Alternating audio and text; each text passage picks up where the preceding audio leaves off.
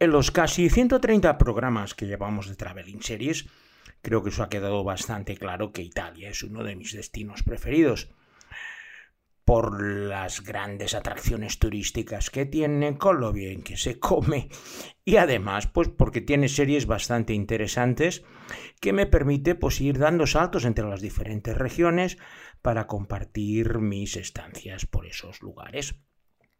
Hoy voy a proponer un viaje a una de las regiones italianas menos conocidas, puesto que toda la fama se la lleva a la Toscana, Venecia, o incluso Roma, Nápoles, pero al ser una región que está dentro de la península, pero sin salida al mar, es una de las que la gente suele pasar más de largo. Y para eso estamos nosotros, para solventar estos problemas y como siempre las recomendaciones gastronómicas, que en este caso son deliciosas, puesto que me voy a zampar en cuanto acabe de grabar el programa, unos fettuccini a la ricotta un plato típico de esta región donde mezclan la pasta con uno de los quesos o productos lácteos típicos de la región. Y para beber un vino que haría salivar al buen amigo el crítico Enrique Albero, una de las personas que conozco que más sabe de vinos, y que no es otro que un Montefalco Sagrantino, vino típico de la región, porque hoy en esta edición de Traveling Series con Lorenzo Mejino nos vamos a visitar la Umbría.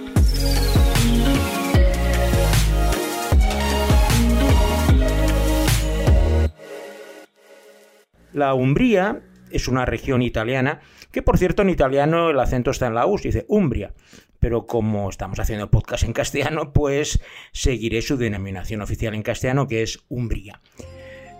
Ya os he comentado que es una región que no tiene salida al mar, se encuentra pues en medio de los Apeninos, la cordillera que recorre la península italiana de norte a sur, no es muy grande, es poco, tiene la superficie de la Comunidad de Madrid, para que os hagáis una idea, pero solo viven 800.000 personas. Porque es bastante agreste, está llena de montañas altas, lagos, y te permite pues eh, que en cada rincón vayas descubriendo todo tipo de cosas. Lo mejor que puedes hacer en Umbría, que es lo que hecho siempre que he ido, es coges un coche y empiezas a conducir sin rumbo. Porque te vas a encontrar con unos pueblos realmente preciosos, pequeñitos, repletos de historia a cada rincón y donde pues saltando de uno a otro puedes estar paseando por sus callejuelas una hora y media y dos y no se te van a acabar porque te puedo asegurar que tienes como 25 o 30 pueblos que te van a proporcionar una cierta sensación de agobio porque te va a abrumar tanta belleza, un poco lo del síndrome de Stendhal, que nació en la cercana Toscana, pero que se puede aplicar perfectamente a todos estos pueblecitos de la Umbría italiana. El viaje que os voy a proponer hoy empieza pues por la capital de Umbría, la preciosa Perugia, una ciudad que algunos historiadores la consideran más antigua de Roma, donde se encuentran ruinas etruscas y un casco urbano de un carácter totalmente medieval que además está sobrevolado por la fortaleza más grande de Italia, la Roca Paolina. Si estás paseando por el centro de Perugia, verás la Fuente Mayor en la Plaza 4 de Noviembre, ruinas etruscas por todos los sitios, incluidos un pozo del siglo III, además de galerías, museos, Además, al ser una ciudad media, no es de las principales, tiene unas dimensiones que se pueden abarcar fácilmente. Y además, para los muy golosos, Perugia es la capital italiana del chocolate, debido a una empresa que se llama la Perugina, que es la fabricante del famoso dulce Baci que todos hemos tomado alguna vez. Y esta característica chocolatera de Perugia y concretamente su empresa de la Perugina es la base de nuestra primera serie de Umbría de hoy y que tiene como título Luisa Spagnoli. Ecco, io non so se ce l'ho questa mano. Non li ho mai fatti confetti. Posso darti qualche lezione? Grazie, ma prima di impegnarmi devo parlarmi con mio marito che è militare a Mantova. Oh, mi sembravi una che fa di testa sua. Comunque io non ho tempo di aspettare. Se vuoi la mia pasticceria, devi deciderti adesso. Luisa Españoli es una miniserie biográfica de dos capítulos de 100 minutos cada uno que desarrolla la historia de Luisa Españoli, la emprendedora y fundadora de la chocolatera La Perugina en 1907. Su historia es biográfica y nos muestra desde sus humildes orígenes cuando empezó a fabricar chocolate en una pastelería muy modesta de la ciudad de Perugia y poco a poco su fama fue creciendo. Con la ayuda de su marido y de otro empresario con un nombre que también nos va a sonar, Buitoni, crearon la Perugina que poco a poco se convirtió pues en la fábrica de chocolates más famosa, primero de Perugia, luego de Italia y posteriormente de casi todo el mundo. Su vida pues está llena de avatares, aunque prefieren mostrarla desde el punto de vista empresarial. Su relación con su marido y socio Annibali es importante, así como con Giovanni Buitoni y su hijo Francesco Buitoni. Y es importante para conocer cómo se ha creado un imperio alimentario, ahora que están de moda todas las series de emprendedores. Pero claro, esto es en 1907. Allí la gente tenía que trabajar de sol a sol, intentar vender con los problemas de las guerras mundiales, pues que iban eh, complicando mucho la distribución de sus productos por toda Europa. Y lo cierto es que es una miniserie muy entretenida. A mí me ha gustado mucho porque era una historia que desconocía. A ver, conocía el bachi, como muchos de vosotros, el chocolate, pero la forma que lo explican y sobre todo, pues eso, cómo montar una empresa a principios del siglo XX Ahora, por ejemplo, Perugina ya pertenece al grupo Nestlé y está todo mucho más informatizado, automatizado y de todo. Pero claro, ves los esfuerzos de la pobre Luisa para sacar su empresa adelante, trabajando de sol a sol, haciendo chocolate y sobre todo innovando, buscando nuevos productos para seguir siendo la marca puntera en el mercado, cuando lógicamente sus competidores pues iban imitando sus mejores creaciones para venderlas a un precio incluso más pequeño. Es una biografía desde sus primeros momentos hasta su muerte. Y si la podéis ver, vais a ver Perugia en, su, en toda su extensión. Se ha rodado por las calles de Perugia que al tener un marcado carácter antiguo, pues la verdad es que no han tenido que hacer muchos problemas de ambientación. Y si os gusta el chocolate bachi, pues veréis de dónde ha salido. Completamente empachados de chocolate, empezamos nuestro viaje por la campiña de la Umbría y nuestra primera parada va a ser una ciudad maravillosa que seguro que muchos de vosotros habéis visitado en vuestras excursiones italianas y que no es otra que Orvieto. Otra ciudad etrusca que se divide en dos partes. La parte antigua que está situada encima de una montaña, de un promontorio bastante elevado, y la parte nueva que está a la base.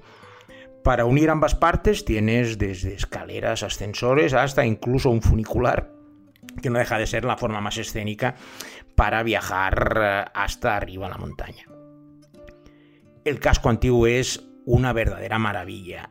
No han permitido la circulación de vehículos, con lo cual es un auténtico remanso de paz y te retrotrae pues al siglo XVI, donde es el Pozo de San Patricio, uno de los más importantes. Luego tienes fortalezas, la catedral que es impresionante. Y sobre todo es perderte por las callejuelas porque vas a tener la sensación esa sobre todo de tranquilidad, algo muy poco evidente en la mayoría de ciudades italianas, donde entre los motorinos, los coches y cualquier cosa, no paras de tener sobresaltos uno encima de otro.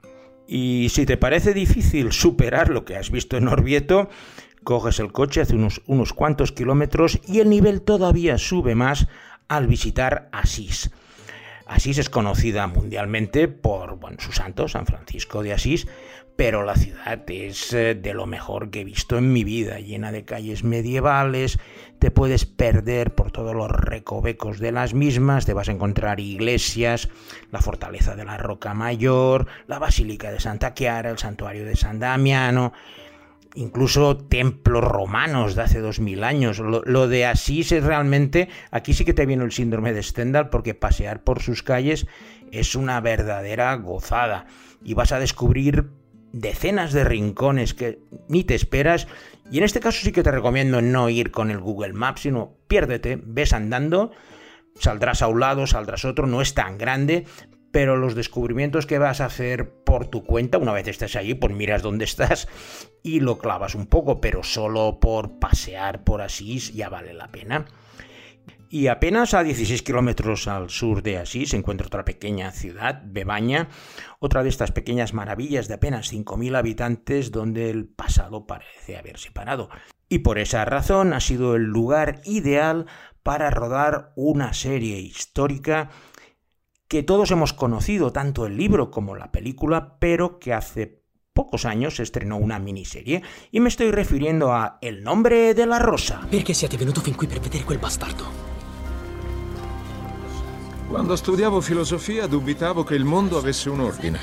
Adesso mi consolo nello scoprire che se non un ordine esistono però connessioni essenziali in piccole aree degli affari del mondo. El nombre de la rosa es una miniserie que adapta la famosa novela de Umberto Eco en ocho capítulos y que en su momento también fue llevada a la película, una famosa película con Sean Connery. La historia es conocida por todo el mundo que haya leído el libro y no es otra que, pues en el norte de Italia, en 1327, el monje franciscano Guillermo de Baskerville, junto a un joven novicio, Azzo de Melk, tiene que ir a una abadía benedictina muy aislada para mediar en la disputa sobre el Consejo Evangélico de Pobreza entre representantes de la Orden franciscana y el Papado de Aviñón. Una vez llegan a la abadía, ambos se van a ver envueltos en una cadena de misteriosas muertes que tienen que ver pues, con estas luchas internas entre las dos facciones de la abadía benedictina.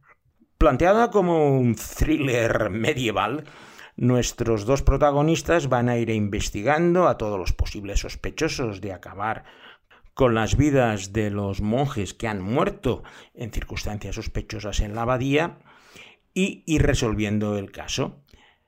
A pesar de tener eh, tan buenos referentes, lo cierto es que esta coproducción italo-alemana era bastante chapucera.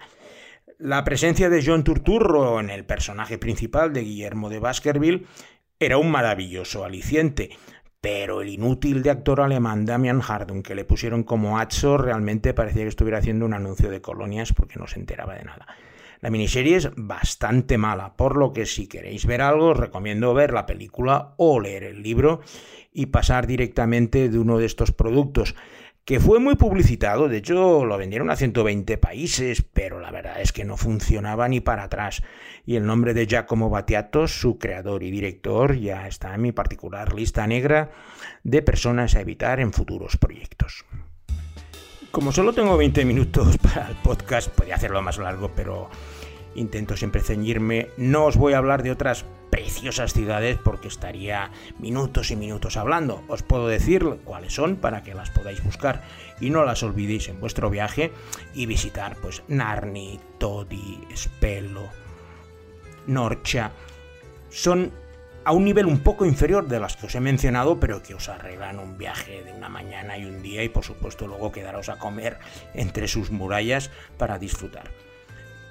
Vamos a cambiar un poco la región y nos vamos a dirigir hacia el norte de Umbría, ya bastante cerca de la costa, aunque sin llegar, para conocer dos ciudades que están unidas por una serie televisiva. Ambas son dos maravillas. Primero visitaremos Gubbio, probablemente mi ciudad favorita en toda Umbría, y mira que tiene competencia. Es una ciudad también antiquísima, pero que está diseñada a diferentes niveles, con lo cual vas a poder ir viendo una mezcla de elementos medievales, góticos y del Renacimiento, todo ello hecho con una arcilla gris que es el elemento que caracteriza todos los enormes monumentos de Gubbio. Puedes pasear arriba y abajo, es una ciudad bastante empinada, con lo cual necesitas estar en una cierta forma. Y lo primero que tienes que visitar es el Palacio de los Cónsules, un palacio gótico del 1300, la catedral del siglo XVI, también tiene ruinas romanas antes de Cristo.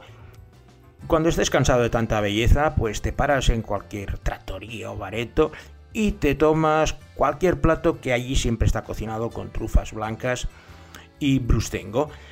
Y te vas a reconciliar con el mundo y vas a descansar tranquilamente para volver a seguir por las calles empinadas. Una vez hemos visitado Gubbio, nos vamos a ir a una ciudad cercana, Spoleto, que es también otra maravilla. No es muy turística, pero también es una ciudad antigua del siglo V antes de Cristo y que tiene como gran símbolo la roca Albornoz. Una verdadera maravilla, una montaña desde arriba puedes ver unas vistas del puente del siglo XIII, el puente de la Torre, que conecta dos, la parte montañosa de Santa Elia con el Monte Luco. También es una ciudad que puedes pasear y descubrir numerosos rincones, y tanto Spoleto como Gubbio se han hecho mundialmente famosas porque ha sido los dos lugares donde se ha rodado una de las series italianas más longevas de la historia. Y me estoy refiriendo a Don Mateo. C'è stata una rapina? Ma che stanno cercando qualcuno? Ah, ci fa piacere. Ma, ma è Santini, è il vice direttore della clinica. Mateo Minelli Bondini es el párroco titular de la iglesia de San Juan Bautista en la ciudad de Gubbio, en la región de la Umbría italiana. Además de sus tareas religiosas, su verdadera pasión es ayudar a su mejor amigo, el oficial de carabineros Nino Cecchini, a resolver las investigaciones que lleva en curso sobre asesinatos y todo tipo de delitos que se producen en Gubbio y sus alrededores. Don Mateo tiene una visión amable y positiva de la vida y combina unas impresionantes dotes de deducción y observación con una gran empatía que proyecta hacia todas las personas, pero en especial hacia los delincuentes, a los que siempre acaba convenciendo para que confiesen como forma de expiar sus pecados ante el Señor, por graves que hayan sido.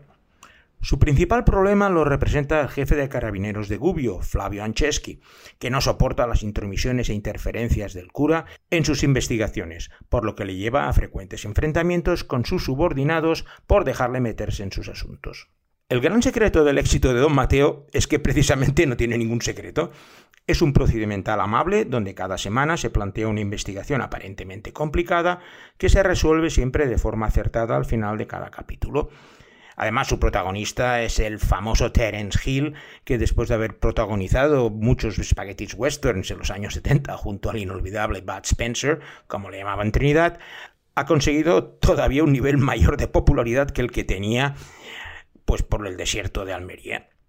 Su personaje, don Mateo, es un sacerdote a la antigua usanza, con sotana, una sempiterna boina que cubre su cabeza y que se desplaza por la empinada ciudad a lomos de una desvencijada bicicleta que es su inseparable compañera en todos sus trayectos. La fórmula se mantuvo inalterada durante las ocho primeras temporadas, donde Gubbio era el lugar donde se producían todos los asesinatos. En esa novena temporada decidieron trasladar de Don Mateo a la parroquia de una ciudad cercana, como Spoleto, de la que os he hablado, para cambiar un poco de aire y encontrar nuevos delitos tras los cercas de 200 que resolvieron en una ciudad tan pequeña como Gubbio.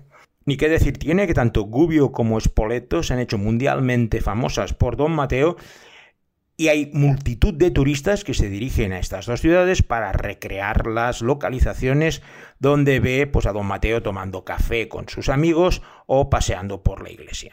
Como os estoy abrumando con todo tipo de pueblecitos italianos de la Umbría, vamos a acabar con otra pequeña maravilla, otro pueblo pequeñito cercano a Perugia, que se llama Panicale, que no es tan conocido como los demás hasta que hace escasamente un mes se ha estrenado una serie que está rodada en esta maravillosa localización y la ha descubierto principalmente al público británico, puesto que la última serie de nuestra selección de Umbría de hoy es una serie británica y que tiene como título Señora Volpe. You know how the world works. You're one of the ones who make it work. Something's not right, Signora Fox. Or should I say Signora Volpe? Sounds better in Italian. Everything sounds better in Italian. Señora Volpe es la historia de Sylvia Fox, una experimentada espía británica del MI6 que completamente desolucionada y quemada de su trabajo secreto, decide coger una excedencia del servicio activo para tomarse un respiro sin fecha de retorno. Su primera acción es viajar hasta la preciosa ciudad de Panicale, en la Umbría italiana, para asistir a la boda de su sobrina Alice, que para aquellos que seáis mitómanos está interpretada por Izzy Knopfler, la hija de Mark Knopfler, el líder de Dire Straits.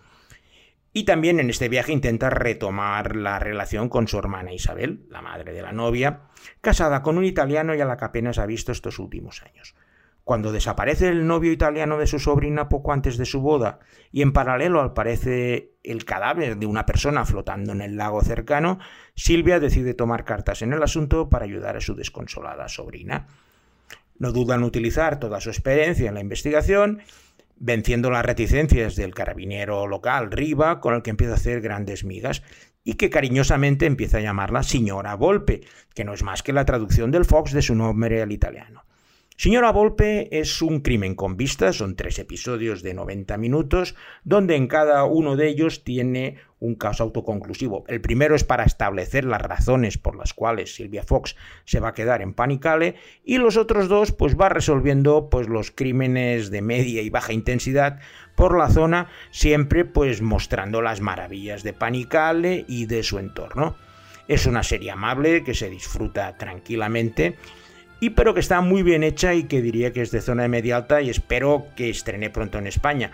Ya digo, se ha estrenado hace apenas un mes en Inglaterra y ha sido un poco la idea que me ha dado para dedicar este capítulo de Traveling Series a Umbría, donde espero que el amigo Alberto Laya haya disfrutado conociendo todos estos rincones de esta preciosa región italiana. También un saludo al community manager Marc Cerrudo, con el que he compartido un fin de semana bastante entretenido en alguna isla española. Y sin nada más, me despido de vosotros hasta la semana que viene, donde tendremos una nueva edición de Traveling Series con Lorenzo Mejino.